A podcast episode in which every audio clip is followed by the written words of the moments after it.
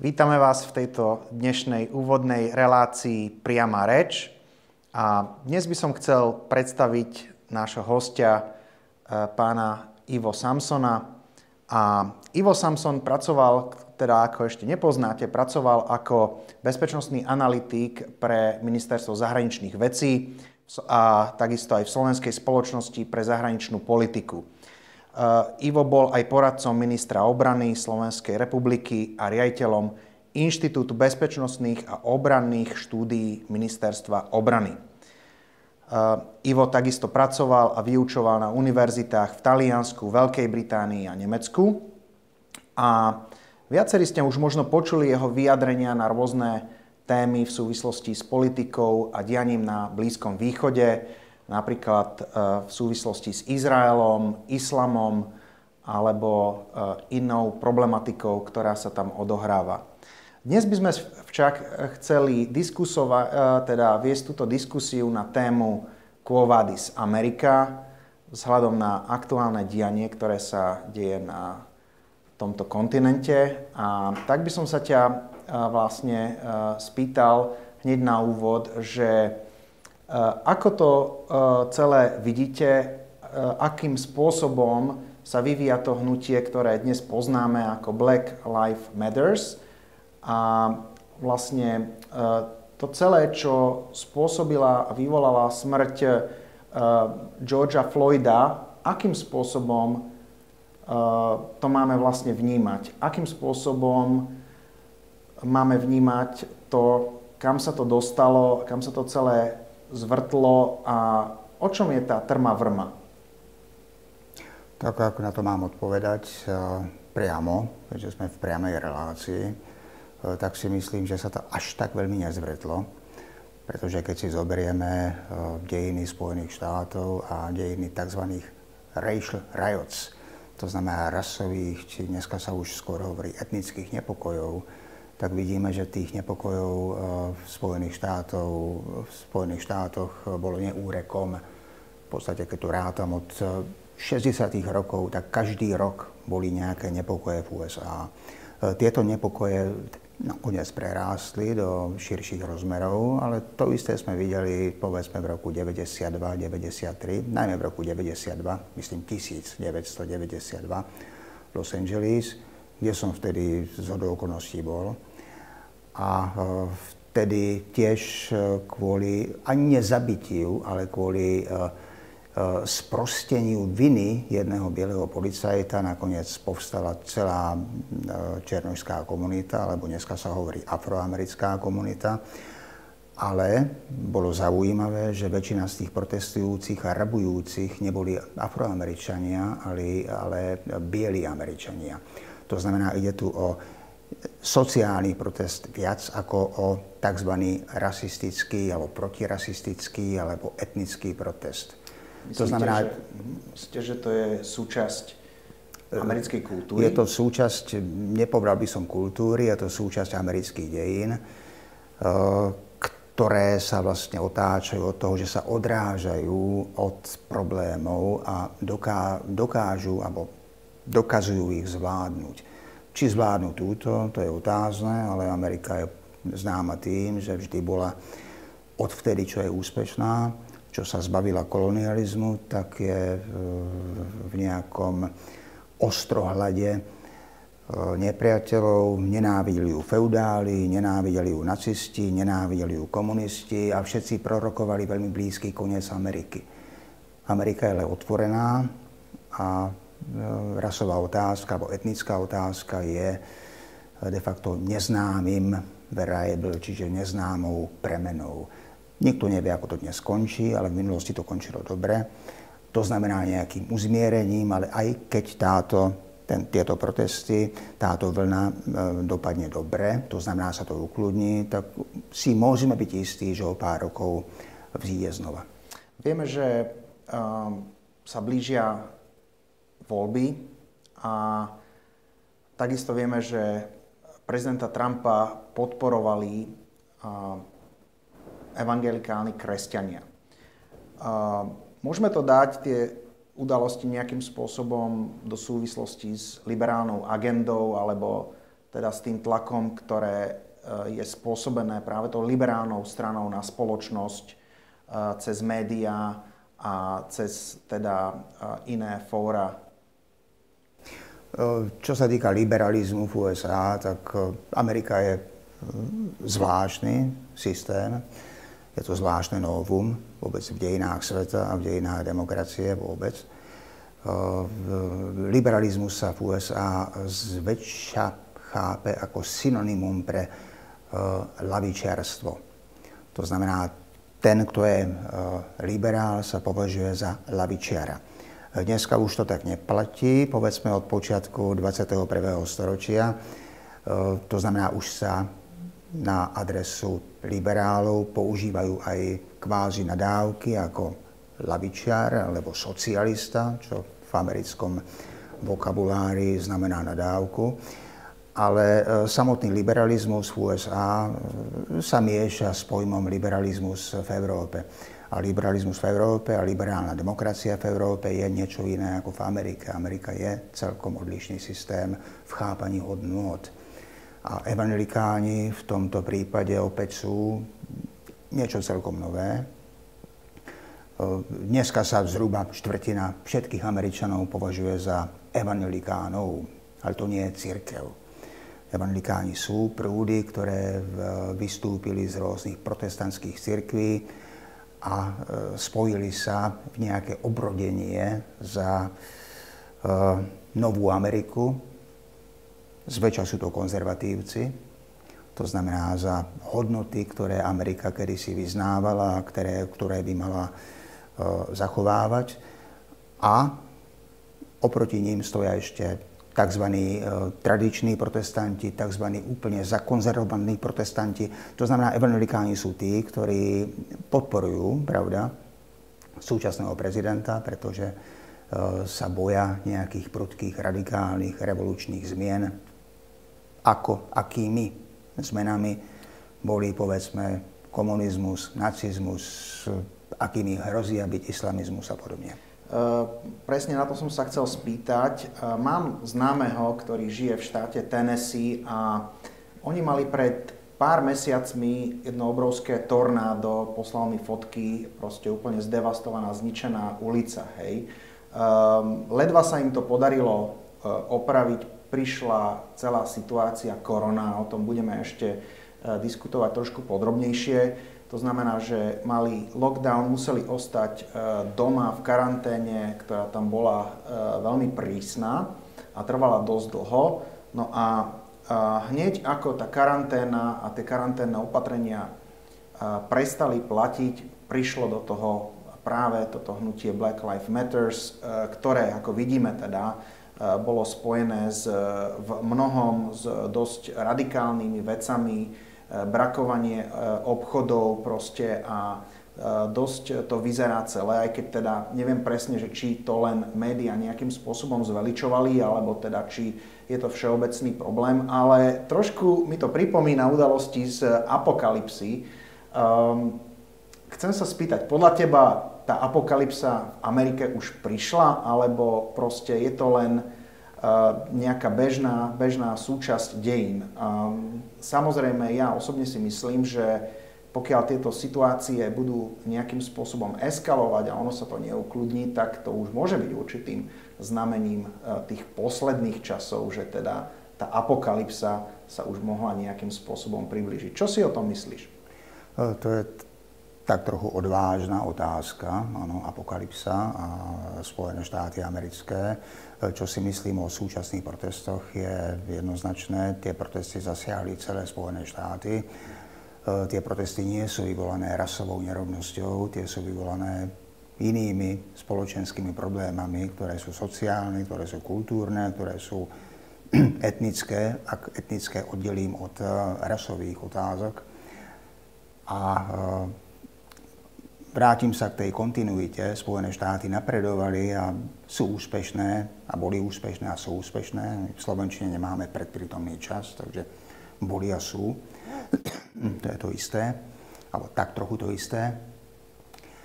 Uh, Spojené štáty práve boli úspešné, pretože uh, boli v tomto tvrdé a vyjadrovali kontinuitu a prekonávali určité prekážky. Spojené štáty vždy, je to prípadne ako papinov hrniec, to znamená pretlakový hrniec, dávali priestor pre výpust iných názorov. My sme za komunizmu alebo za tzv. reálneho socializmu vo východnej Európe ten papinov hrniec nemali. Všetko bolo uzavreté. A momentálne, keď to buchlo, napriek tomu, že sme mali 99,99% ,99 ľudí, ktorí hlasovali za komunistickú stranu, tak sa zistilo, že absolútna väčšina ľudí si myslí niečo úplne iné. V momente, keď tento pretlakový hrniec máte, tak vypúšťate túto nespokojnosť a máte tú obrovskú šancu na to, že čo je opakovanie amerických dejín, že sa cez tento problém prekleniete. No a myslíš si, že v čom sa líši teda ten americký sen od európskeho? Uh, ja som kedysi dávno, možno pred desiatimi rokmi, dostal uh, od svojej sestry zvláštnu knihu Európsky sen a americký sen od, uh, tuším ten, ja som to čítal v preklade v českom alebo slovenskom, už neviem, ktorý sa volal Európsky sen a americký sen. Tá kniha bola famózna, skvelá, vlastne boli tam celé európske dejiny, ten autor, hoci bol Američan, tak bol evidentne veľmi proeurópsky uh, zameraný a opisuje európsky stredovek, jedna krásna rozprávka, hoci kritická samozrejme, niečo úžasné, ale potom prišlo k takému miešaniu e, futuristických vízií, kde vlastne uh, Rifkind, uh, autor, hovorí, vlastne chváli Ameriku. Chváli Ameriku iba za jednu vec, že pracuje. A on to, nie, on, on to neodsúhlasil. Európu chváli naopak za to, že nepracuje. To znamená, jeho doménou alebo jeho mottom bolo Američania žijú preto, aby pracovali. Európania, tam je to naopak. To znamená, Európania, tí pracujú preto, aby žili. A v tomto vidí obrovský, obrovský potenciál pre Európu. Má vízie, že pracovný čas v európskych krajinách sa zníži na 6 rokov, berie si ako príklad Francúzsko. Američan robí najviac na svete. Ano, v priemere viac ako Japonci. Ten mm, robí 12 hodín denne. Japonci teda robia možno viac, ale tam je to zase dané tým rozdielom, že ženy nie až tak veľmi pracujú. Mm, práve teraz som si spomenul na jeden príbeh, jeden môj e, vzdialený príbuzný, keď som sa s ním prvýkrát stretol, tak e, mi vlastne povedal, že on prakticky počas celého svojho života si nikdy nezobral dovolenku, odpracoval a pritom pracoval e, tvrdou fyzickou prácou a jednoducho ja som sa na tom úplne že začudoval a ani som si to nevedel predstaviť, ako že niekto proste nejde celý život na dovolenku. Je tak Američania, áno, to je, to je nie iba Rifkind, ktorého som spomenul, ale Američania naozaj druhú.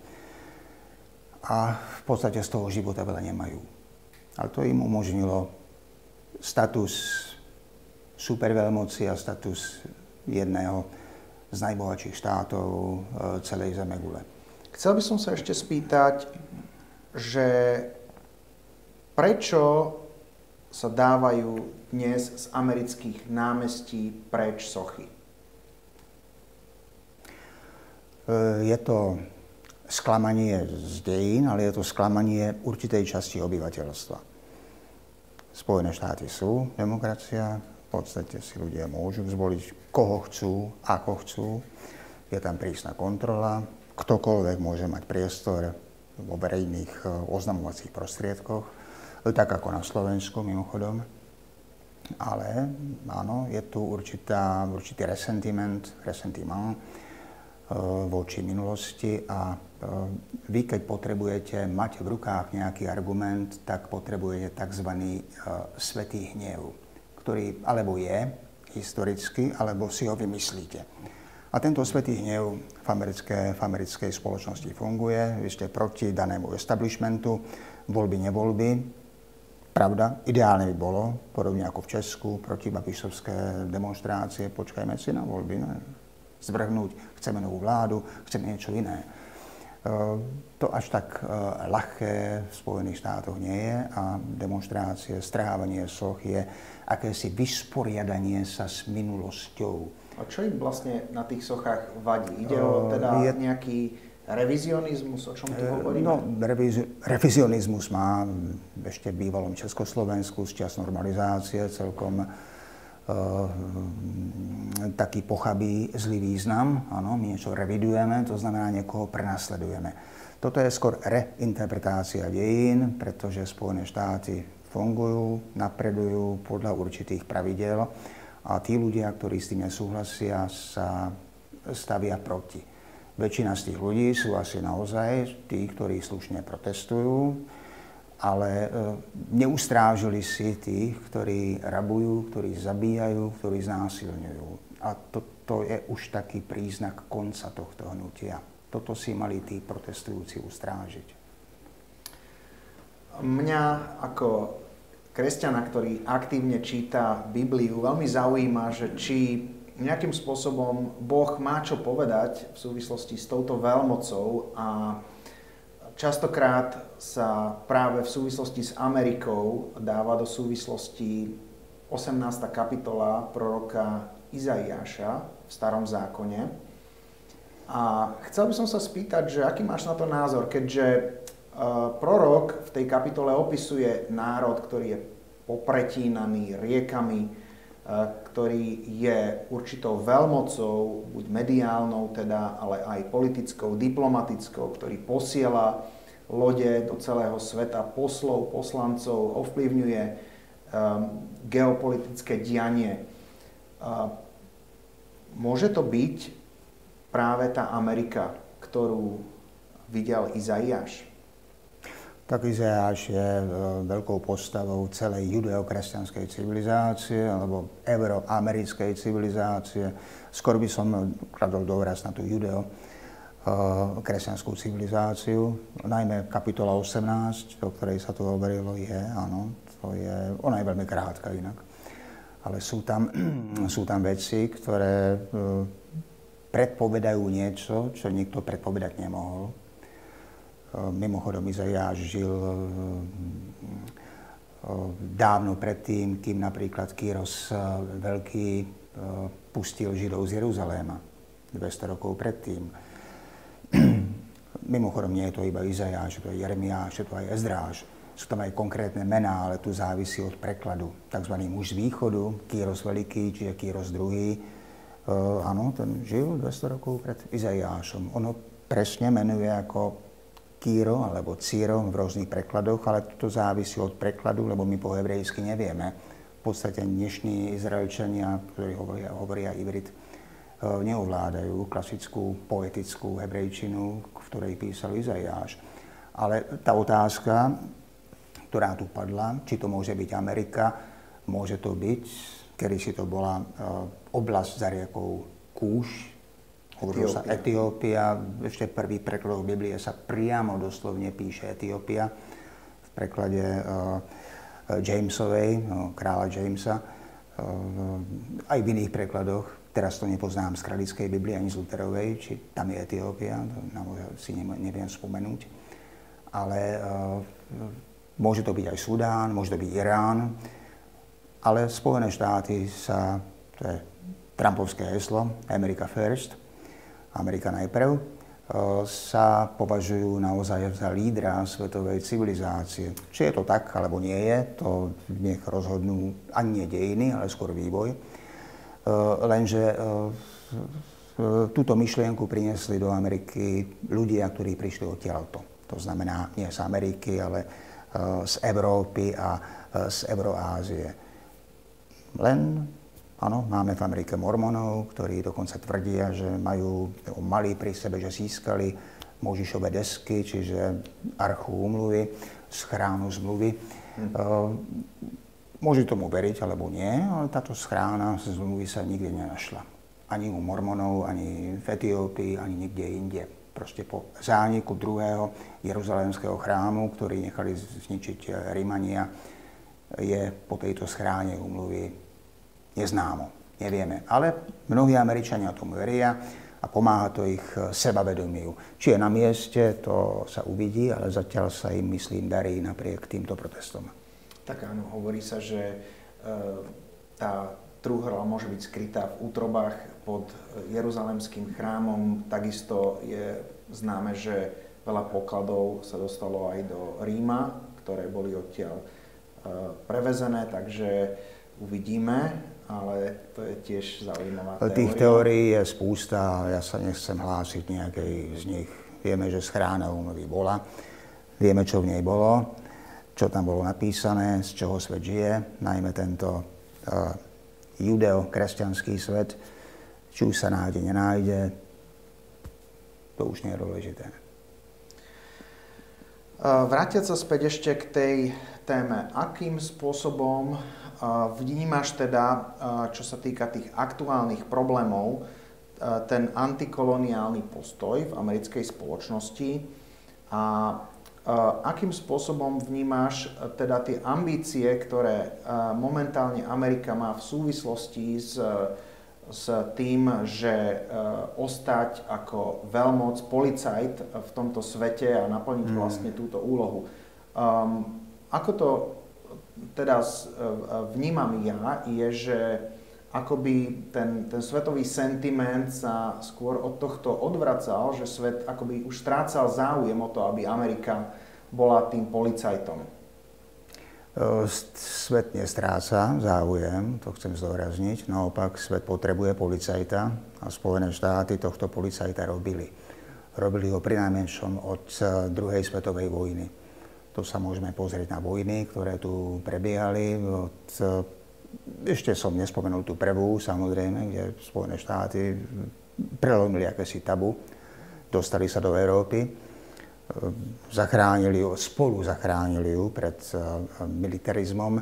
Druhá svetová vojna je jasná, plus tam spústa iných vojen. Len otázka kolonializmu je v tomto zvláštna, pretože svet potrebuje najmä bývalé skolonizované štáty alebo krajiny, potrebujú mať pocit, že sú stále kolonizované. Preto vlastne vznikol termín neokolonializmus, ktorý z oči voči USA je trochu zvláštny, lebo to je krajina, ktorá sama bola obeťou britského kolonializmu. My napríklad vieme, že e, Spojené štáty americké dokonca do druhej svetovej vojny, už keď v tej prvej spolupracovali s Britmi, považovali vo svojej grand strategy, to znamená vo svojej národnej bezpečnostnej stratégii Veľkú Britániu ako hlavnú hrozbu. To znamená, tam ten strach z kolonialistov a z Britov bol taký, poviem to expresívne, zažratý, že Veľká Británia bola hlavným, úhlavným nepriateľom a hlavnou hrozbou pre Spojené štáty americké. Môžeme povedať, že dneska vlastne tento strach sa obrátil skôr voči Číne, ktorá je považovaná za takého hlavného rivala?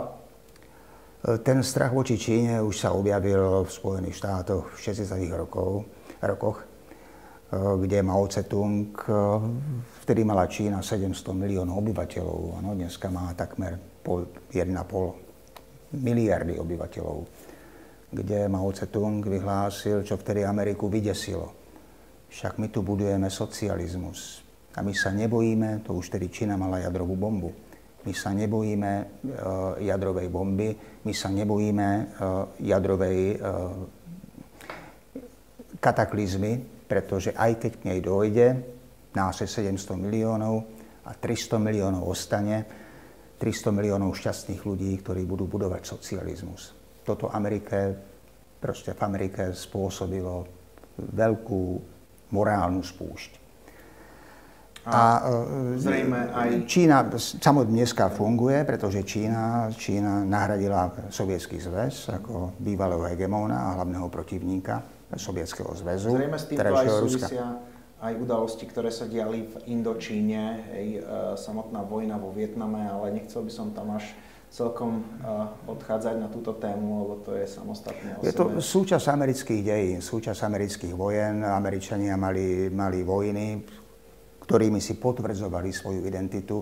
Spravodlivé alebo nespravodlivé, ale to je taký stredoveký termín, či už od svätého Augustína alebo svätého Tomáša Akvinského čo je to spravodlivá vojna, čo je to nespravodlivá vojna. Organizácia Spojených národov nám v tom veľa jasno ne, neudalo, veľa nepridalo, ale Spojené štáty žijú z vojen, to znamená, oni si budovali jednoducho svoju základnú, základňu národnej identity práve na vojnách. Či to boli indiánske vojny, tých vojen boli stovky. Navyše ťažko ich je zrátať, pretože išlo o federálne vojny, často išlo o vojny jednotlivých štátov proti povedzme Indiánov, išlo o vojnu proti Mexiku, o vojnu proti Španielsku, čo ešte bola koloniálna veľmoc. A potom samozrejme prišli vojny, tie kľúčové, ako bola prvá a druhá svetová, korejská vojna, vietnamská vojna. Tá vietnamská vojna je zaujímavá, pretože tam eh, Spojené štáty, eh, hoci sa tvrdí, že prehrali, tak eh, oni vyhrali. Vidím, že tu na tomto stolíku som ešte pred natáčením objavil, objavil knihu Henryho Kissingera Umenie diplomacie. Jedna z mojich obľúbených kníh, ktorú čítam. Je to naozaj dlhé čítanie, ale veľmi detailné. Bývalého ministra zahraničných vecí Eh, USA. A Henry Kissinger v tejto knihe vlastne sa dotýka aj vietnamského bahna. Hovorí, ako z tohto bahna von. von. Hovorí, áno, my už sme zistili, že musíme von, ale musíme pomaly. Lebo keď prídeme von, tak sa komunisti pustia do seba.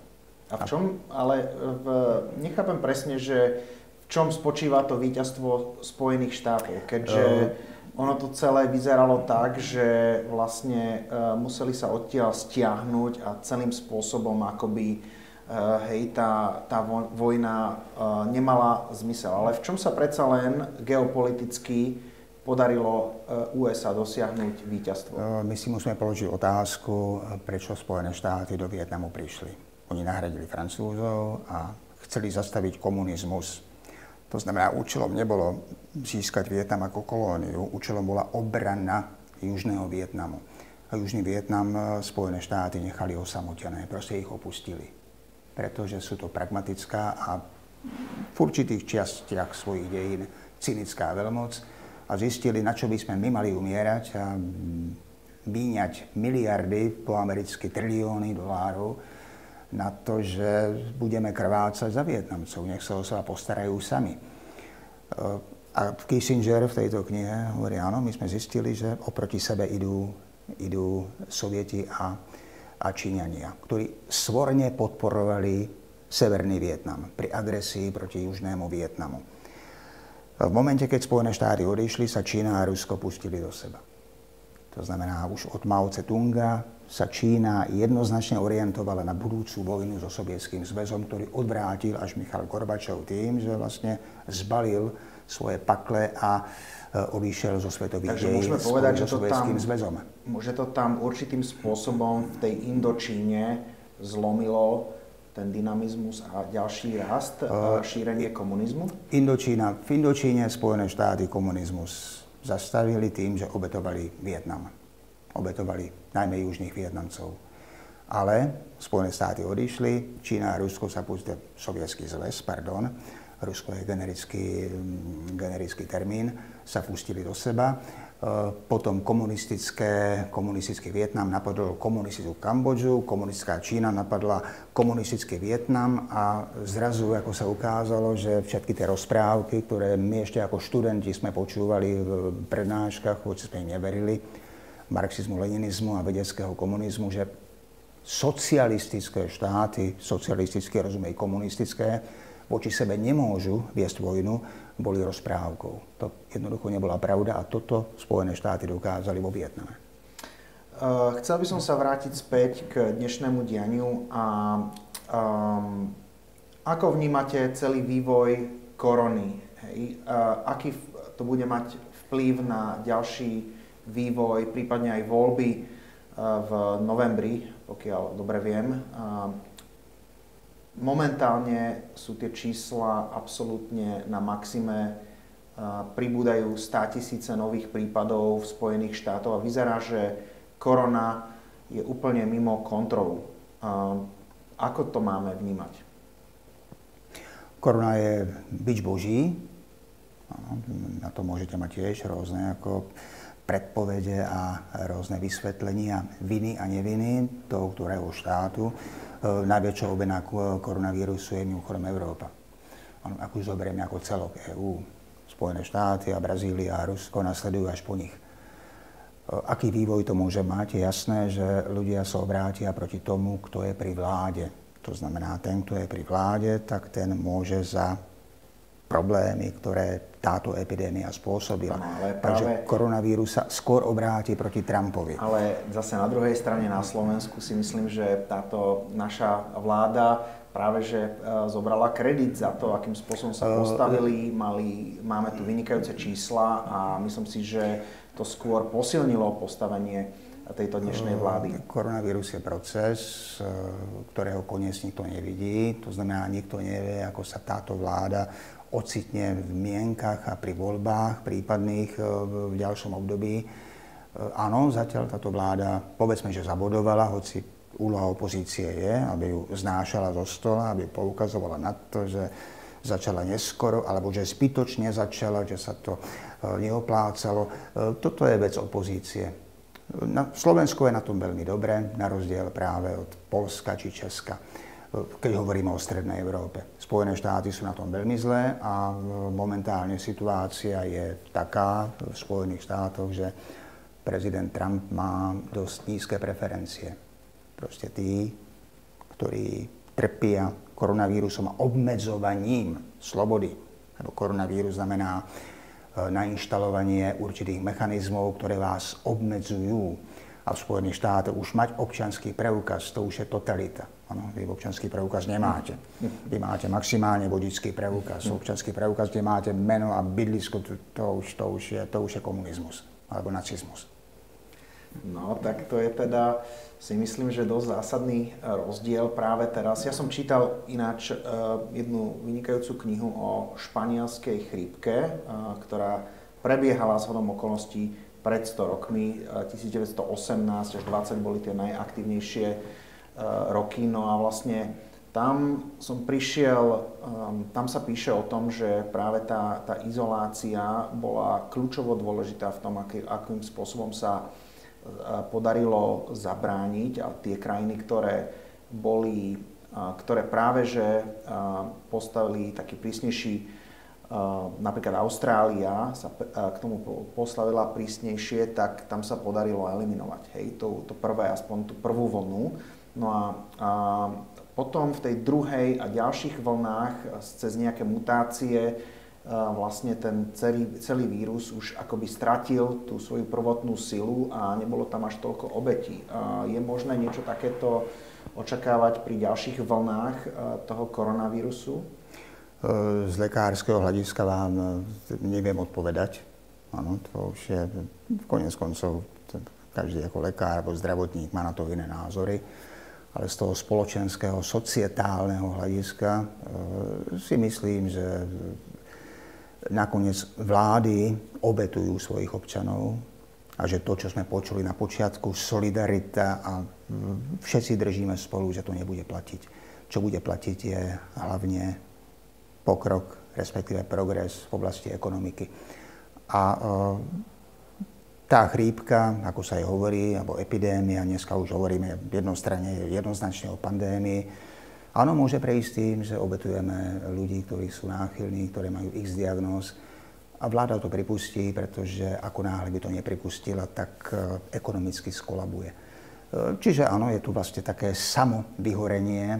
Tí, ktorí sú slabí, budú obetovaní a tí, ktorí sú fyzicky silní, zdravotne silní, to prežijú. To je, hovorím, veľmi osobný názor, Keďže s ktorým to... ťažko politik bude súhlasiť, každý bude tvrdiť, že áno, my budeme solidárni, chránime seniorov, chránime ja neviem koho všetkého. Keďže ale situácia je takto kritická, práve že um, to môžeme vnímať aj tak, že práve že tá Amerika potrebuje v týchto časoch silného lídra. Je Trump považovaný ešte stále za silného lídra? Trump je považovaný za silného lídra, už preto, že má za sebou značnú časť populácie, práve týchto zmienených evangelikánov, ktorí tvoria zhruba štvrtinu americkej populácie, respektíve amerického voličstva. Trump má silnú pozíciu, ale uvidíme, hoci do volieb neostáva veľa do novembra, ako sa s tým vyrovná. Na nešťastie má voči sebe e, Joea Bidena.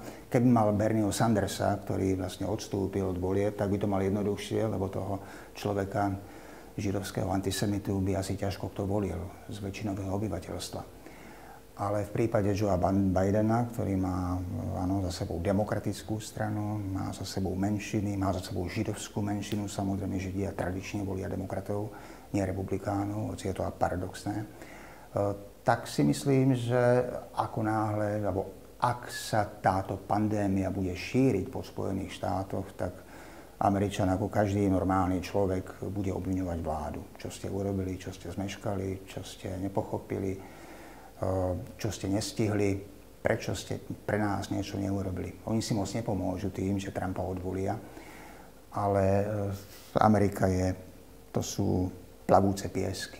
No, to, je, to, je, to je svet ako každý iný, iba že je špecifický. A tá deliaca línia medzi e, liberálmi a konzervatívcami je dosť vyhrotená. E, kam to ešte celé sa môže vyvíjať. Môže to prepuknúť v nejakej následkom aj hnutia Black Lives Matters do nejakej až občianskej vojny, kde, sa, kde bude potrebné, aby zasiahlo vojsko. Vieme, že uh, ozbrojené zložky, respektíve teda polícia, uh, má dosť obmedzené, alebo sa obmedzuje to financovanie. Ja som mal hovor tento týždeň s jedným mojim známym, ktorý žije v New Yorku a povedal mi, že na týždennej báze o až o 200% rastie počet násilných kriminálnych činov. Ehm, kam to až môže celé spieť? Takto ja by som sa tu, samozrejme známy má svoje dojmy a pojmy e, na telefóne alebo na e-maily, ale ja by som sa tu skôr oprel o, o vôbec nezavrhujem, samozrejme je to z prvej ruky. Ja by som skôr kládol dôraz na overené inštitúcie pre verejnú mienku a v tomto prípade definitívne vévodia Gallup Institute, Gallupov Institute a Pew Research Institute, ktoré permanentne dodávajú čerstvé informácie o tom, ako sa pohybuje a kam sa pohybuje americká spoločnosť. Zhoršuje sa teda tá situácia? Tá situácia, čo sa týka zločinnosti, si myslím, že nie, ale čo je to zločinnosť? Spojených štátov. Ano. Je to medzinárodná zločinnosť, je to terorizmus. Z toho, ku podivu, už Američania nemajú až taký strach. Je to domáce násilie, z čoho majú strach. Strieľanie na školách a v supermarketoch a proste nevypočítateľní ľudia. Spojené štáty majú veľmi vysokú krivku psychotických ochorení tu sa odvoláme. Je to spojené s užívaním drog? Alebo... Drogy sú jednak, jednak to nemusí byť človek, ktorý e, je závislý od omamných látok. Proste ten človek je nespokojný so situáciou a chce ju nejakým spôsobom prekonať, preraziť tým, že e, vykonáva násilie na svojich blížnych, na svojich spoluobčanoch. Eh, Spojené štáty sú v tomto naozaj na čele a keď si dovolím spomenúť eh, prvého československého prezidenta T.G. Masaryka, ktorý konec koncov mal skúsenosti z USA, mal americkú manželku a bol veľkým priaznivcom Spojených štátov, tak ten varoval pred USA, hovorí, keď u nás ešte boli problémy, tak e, v Amerike boli neurózy. Keď u nás začali neurózy, tak v Amerike už začali psychózy. A teraz sa hmm. môžeme dohadovať, čo všetko príde potom. Amerika je proste prvá. Ano, v tomto má Trump pravdu. My musíme byť prvý, first, ale kam to povede, to nevieme. V každom prípade nám to ukazuje nejakú cestu, kam by sme mohli alebo nemali ísť. Takže Amerika je aj e, príkladom pre odstrašenie, aj príkladom pre vzor. No, naposledy, eh, čo si myslíte, ako dopadnú teda americké voľby? To je otázka nie za milión alebo miliardu, ale to je otázka trilión dolárov po americký miliardu. Eh, to nikto nevie. Iba skúsim zo skúsenosti povedať, že eh, prezidenti, ktorí mali nižšiu vyhliadku na znovu zvolenie alebo na zvolenie nakoniec zvolení boli. A jedným z nich bol aj Donald Trump, kde Hillary Trump, Trump, Clintonová, prepáčte, e, mala jednoznačne vyššie preferencie. Nakoniec Trump e, zvíťazil. Obama už nemohol kandidovať druhýkrát, ale na konci svojho volebného obdobia mal najnižšie preferencie zo všetkých amerických prezidentov v dejinách. To znamená, najmenej ľudí mu verilo. Ale už nemal čo stratiť. Už nemohol kandidovať. Vlastne mohol, ale tradícia to nedovoluje v Spojených štátoch. Ústava to nezakazuje. Tradícia áno. E, to znamená, či Trump zvýťazí alebo nie, to bude závisieť od e, premených, isté aj koronavírus, aj ekonomická situácia, ktorá sa s ňou vezie od eh, ukončení alebo neukončení týchto protestov, ktoré súčasne v Spojených štátoch prebiehajú, od eh, nálady náboženských, etnických, kultúrnych menšín. U tých náboženských to má, najmä u tých bielých, tých evangelikánov, to má Trump celkom dobré. Možno to má dobré aj trochu u Hispáncov.